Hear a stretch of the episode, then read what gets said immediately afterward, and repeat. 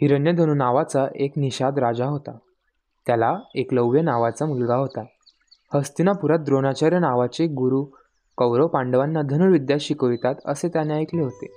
म्हणून एक दिवस एकलव्य हस्तिनापुरात येऊन द्रोणाचार्यांना म्हणाला मला धनुर्विद्या शिकवा. परंतु एकलव्य हा भिल्ल जातीतला आहे हे ओळखून द्रोणांनी त्याला धनुर्विद्या शिकविण्यास नकार दिला. बिचारा एकलव्य निराश झाला. त्याला द्रोणाचार्यांचा राग नाही आला. त्याला खूप वाईट वाटले. तो तसाच अरण्यात परत आला. धनुर्विद्या शिकण्याची जिद्द मात्र कायम होती.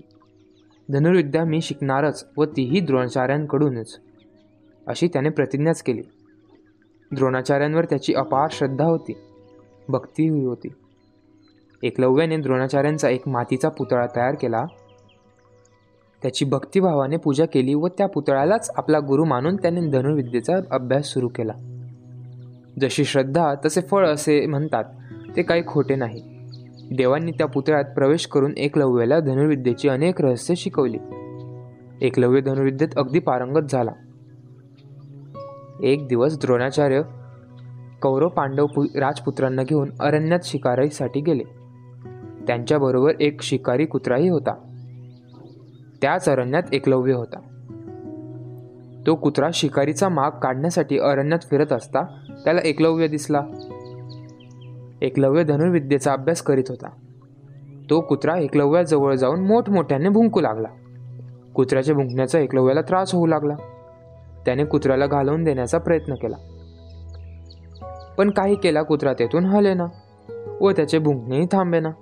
त्यामुळे राग आलेल्या एकलव्याने आपले धनुष्य सज्ज केले व त्या कुत्र्याच्या तोंडात सात बाण अशा कौशल्याने मारले की ज्या बाणांनी कुत्र्याच्या तोंडाला काहीही दुखापत झाली नाही पण त्याच्या तोंडावर बाणांची जाळी तयार झाली.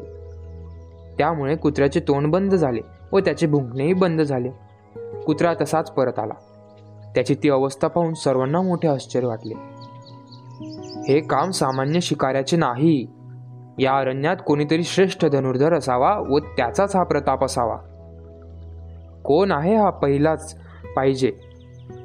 असा विचार करून द्रोणाचार्य अर्जुनाला बरोबर घेऊन कुत्र्याने दाखविलेल्या मार्गाने गेले. एका झाडाखाली एक मुलगा धनुर्विद्येचा अभ्यास करीत असल्याचे द्रोणाचार्यांना दिसले. त्याची अगदी समाधी लागली होती. अर्जुनासह आलेले द्रोणाचार्य त्याचा तो अभ्यास पाहत उभे राहिले. थोड्या वेळाने त्या मुलाचे द्रोणाचार्यांकडे लक्ष केले. तो धनुष्यबाण खाली ठेवून धावतच आला व द्रोणाचार्यांच्या पाया पडल्या द्रोणाचार्यांनी त्याची सारी विचारपूस केली तेव्हा तो मुलगा म्हणाला गुरुदेव मी हिरण्यधनु निषादाचा मुलगा एकलव्य. एकलव्य. एकलव्य शब्द ऐकताच द्रोणाचार्यांनी त्याला ओळखले. याच मुलाला आपण धनुर्विद्या देण्याचे नाकारले होते ते हेही त्यांना आठवले. एकलव्याचे धनु ते धनुर्विद्येतील कौशल्य पाहून द्रोणाचार्यांना अतिशय आनंद झाला. त्यांनी एकलव्याला विचारले एकलव्या तुला ही विद्या कोण शिकवितो? तुझे गुरु कोण?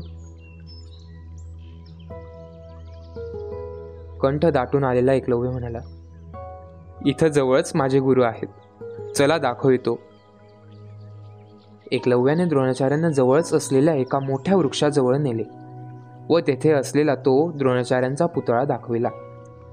तो पुतळा पाहून द्रोणाचार्यांच्या डोळ्यात अश्रू उभे राहिले.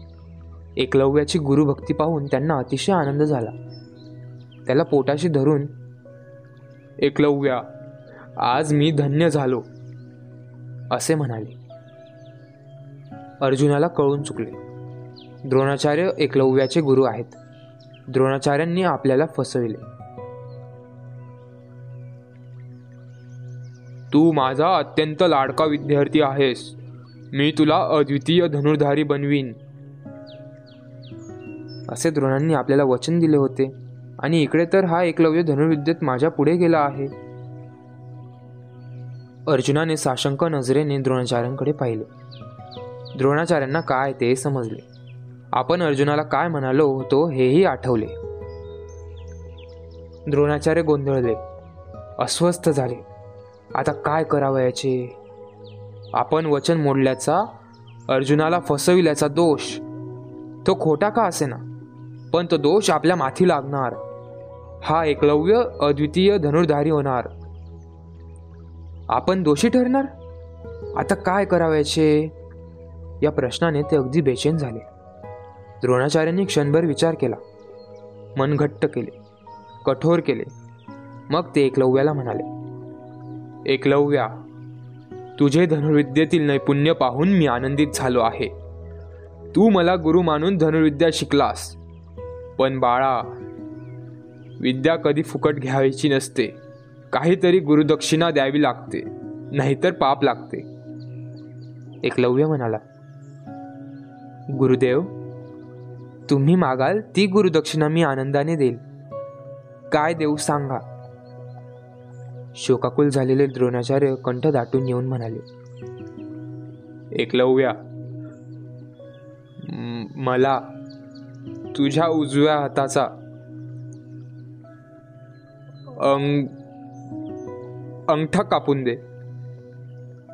द्रोणाचार्यांच्या तोंडातून हे शब्द कसे बसे बाहेर पडले. पण दुसऱ्याच क्षणी एकलव्य न डगमगता आपला उजवा अंगठा खचकन कापला व तो द्रोणाचार्यांच्या पायावर ठेवला. त्यावेळी आकाशात शब्द उमटले. धन्य तो एकलव्य नि धन्य त्याची गुरुभक्ती.